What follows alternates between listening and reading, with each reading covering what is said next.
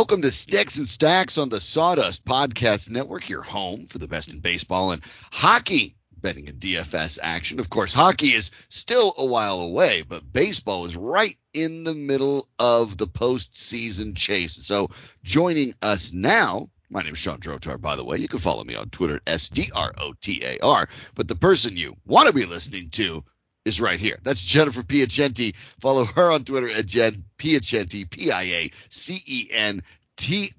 Jen, how are you doing today?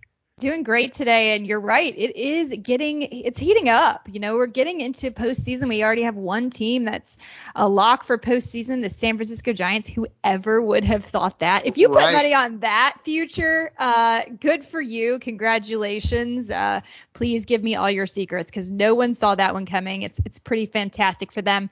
And yeah, things are heating up. This is getting to be quite a race. Yeah, go figure that. Yeah, the Giants, the first team to go ahead and clinch, and then of course uh, late last night the Dodgers did as well. So both of these teams are going to go to the postseason. We just don't know which one's going to win the West and which one's going to go get the wild card because well they're the two best teams so in silly. baseball. just a so bizarre silly. kind of a situation. By the way, the two teams combined uh, over the last ten, uh, r- routinely uh, 17 and three red hot. But we're going to focus a little bit on the AL today. Three different matchups uh, with some contenders in play. We'll start that off with the Houston Astros at the Texas Rangers. Now, this has been one of those series all year long that we've been able to highlight because there are a lot of interesting opportunities in teams that are going in the opposite direction. Expected to start today for the Rangers is Glenn Otto course, if you're not familiar with him, that's completely okay. Uh, added in a trade this year, and then Framber Valdez, a 10 game winner already, taking the bump on the other side. How do you see things playing out?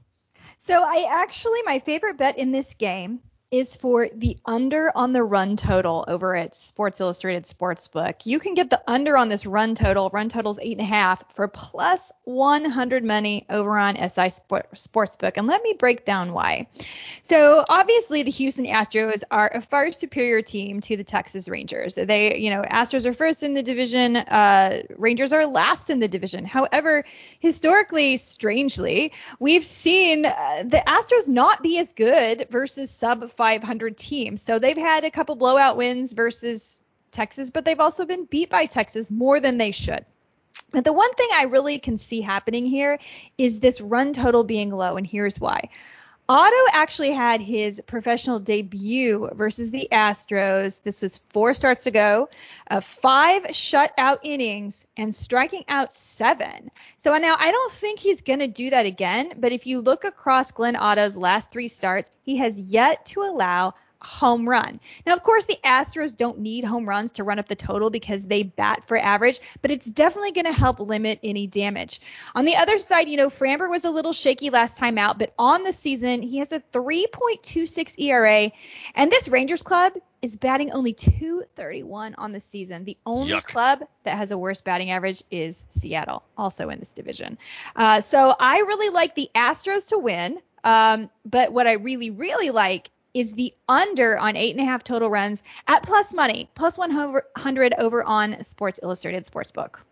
Yeah, when you're talking about the batting average for the team, uh, it, it's it's really not only just a, a, team average, but it's not really even distributed in some way where there's a couple guys that are really good, right? Everybody else is really bad. Their leader in batting averages is Isiah Kiner Falefa. He's hitting 265. That's the top guy on the team. So yeah, this team just does not score uh, runs. And, and, when you do look at the money line in this case, there's not a lot to play with because, as you pointed out, even though the the Astros are a significantly better team than the Rangers, and they've only lost to them five times, like you mentioned, but 13 to five given the direction these two teams are in, one an 85 winner in Houston and one Rangers team that already has 91 losses, uh, you're right. That's probably more than the Rangers have deserved to win if you were just to look at these mm-hmm. teams face to face. So now we move over to Tampa Bay, one of the better teams in baseball. Of course, the leader in the AL East, and they've basically been camped there all year long. Now, an eight game lead over the Blue Jays, the Yankees, and the Red Sox as the at least second place spot in the American League, League East heats up. We'll get back to that in a little bit, by the way. But you have the Detroit Tigers, who are are not a good baseball team, Nope. but probably not as bad as you might think. Only six games under 500, taking on those outstanding Tampa Bay Rays. And they are outstanding, but I am going to go with the road dogs here at plus 188. I'm calling a Detroit Tigers upset tonight uh, because, listen, any day anything can happen in baseball. That's how this game rolls. Last time out versus the Rays, the Detroit starter allowed only one run over four and a third innings, and the Tigers won that game. So Rays don't hit lefties well. In fact, they're bottom 10 in OPS, batting only 242 versus left-handed pitchers, and they have the third highest strikeout rate versus left-handed pitchers at 25.7. Now, uh, he's not a big high strikeout pitcher, but that's okay. I think he can keep them in this game for a while.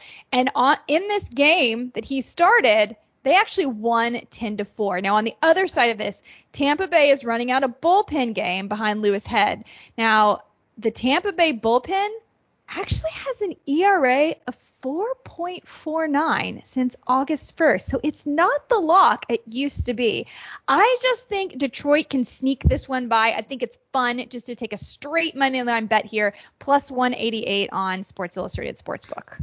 Tampa, of course, also in, a spot where they're really not playing all that well. They've got, taken mm-hmm. a commanding lead in the East, but four and six in their last ten. They've only been batting 253 in their last ten. And you talked about that ERA. That bullpen's been better than the starters because in the last ten they've averaged their ERA has been 5.58. As a counterpoint, Detroit now on a three-game winning streak, as like I said, closing to within six games of 500, has won six out of their last 10. Now, they're not batting well, 231, but their ERA as a team, 3.56. So at least right now, if you're going to pick one of those underdogs, pick a team that, of course, isn't going to get a lot of love, a lot of attention given Tampa Bay's rather lofty status, and then find yourself to these teams that might, at least for right now, be going in opposite directions. And as you pointed out, when you get the Johnny Holstaff start, you know, everybody in for, for Tampa, who knows what happens in those particular games. Uh, managers don't like doing that uh, in in any given situation because obviously those guys can be worn out. Uh, you may have a, a, spot where somebody has to go a second time through that lineup, and then for those bullpen guys, that can be a major concern. So I, am I'm, I'm with you on that. I like the yeah. idea that if you're going to going to throw one dart on, on an underdog just straight up today this is the one that I, that I really do like, especially because uh, the Rays, because of their record, are so favored uh, at this stage. And keep in mind, too, by the way, for a team that in Detroit that is not good, they're really only four games under, or pardon me, nine games under on the road, which isn't really all that bad. And get this record as an underdog 73 and 52 on the run line for Detroit as the dog this year. One of the yep. better one of the better teams uh, that you can kind of pick up as a sleeper on any given day. We have one more matchup for you over in that same AL East. We'll do that in just a moment right here on Sticks and Stacks. Welcome back to Sticks and Stacks on the Sawdust Podcast Network. My name is Sean Drotar, your host. That's S D R O T A R on Twitter, like I like to say, the traditional spelling of Drotar. And with me is Jennifer Piacenti, our baseball expert. You can follow her, and as well you should, at Jen Piacenti. That's Jen P I A C E N T I. We go back to that AL East with another one of these matchup this, uh, that looks absolutely one sided.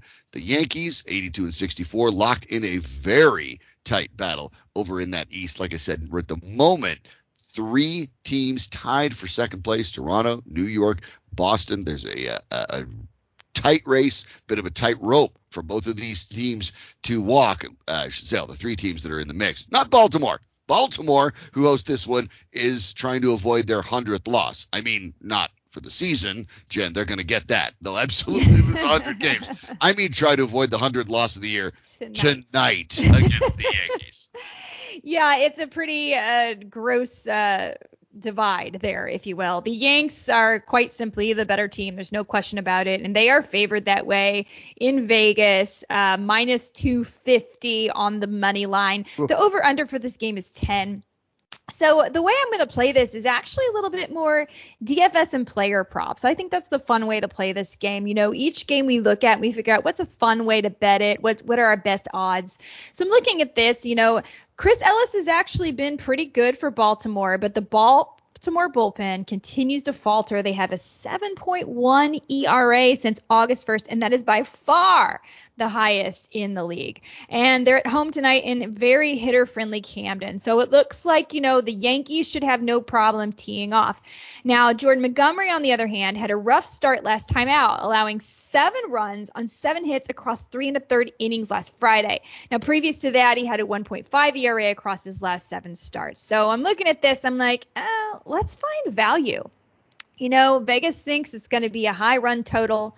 They're at home, Baltimore. I think they can probably get a few knocks off Montgomery. So there's a lot more value with Baltimore Orioles here. So I'm looking at uh, Trey Mancini, assuming he goes. You want to make sure he starts tonight. He might be a little banged up, but he dominates lefties, batting 296 with 11 home runs and specifically, he dominates at home versus lefties and righties combined. He's batting 293 with 14 homers there. So he's in your DFS lineups tonight if he goes. He's only 3,100 on FanDuel. Mountcastle also dominant versus lefties with 11 homers, batting 284. He's 3,500. Mullins always in play, batting 282 with nine homers and six stolen bases versus lefties, 3,300.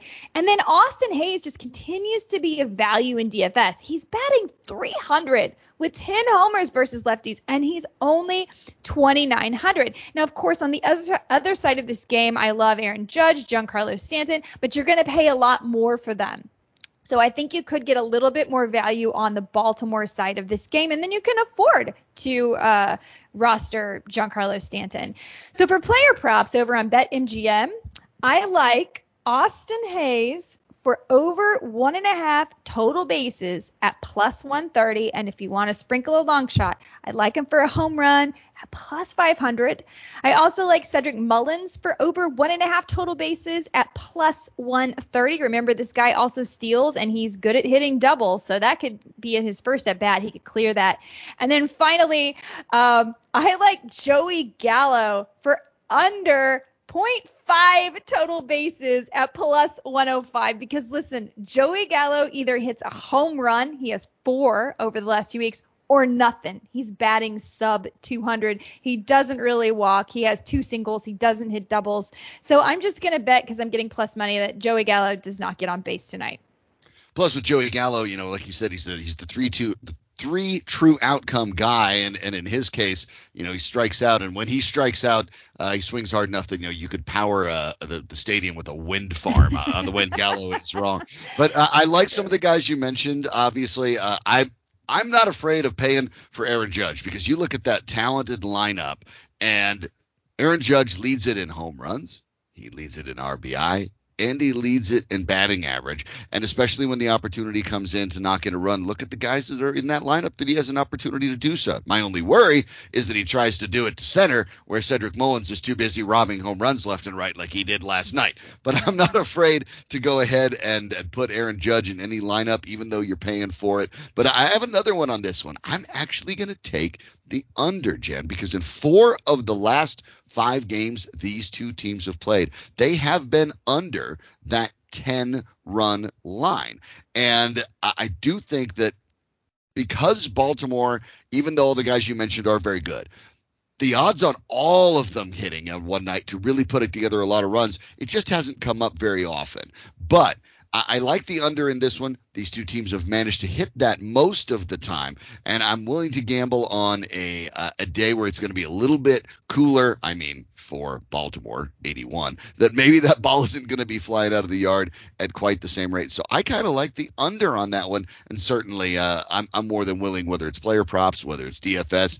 I, I'm going I'm going chalk. Give me Aaron Judge. We had three different matchups that we went through today. Want to go over them real quickly, pick out Jen's best bet for each. Why don't we do that starting with Houston and Texas?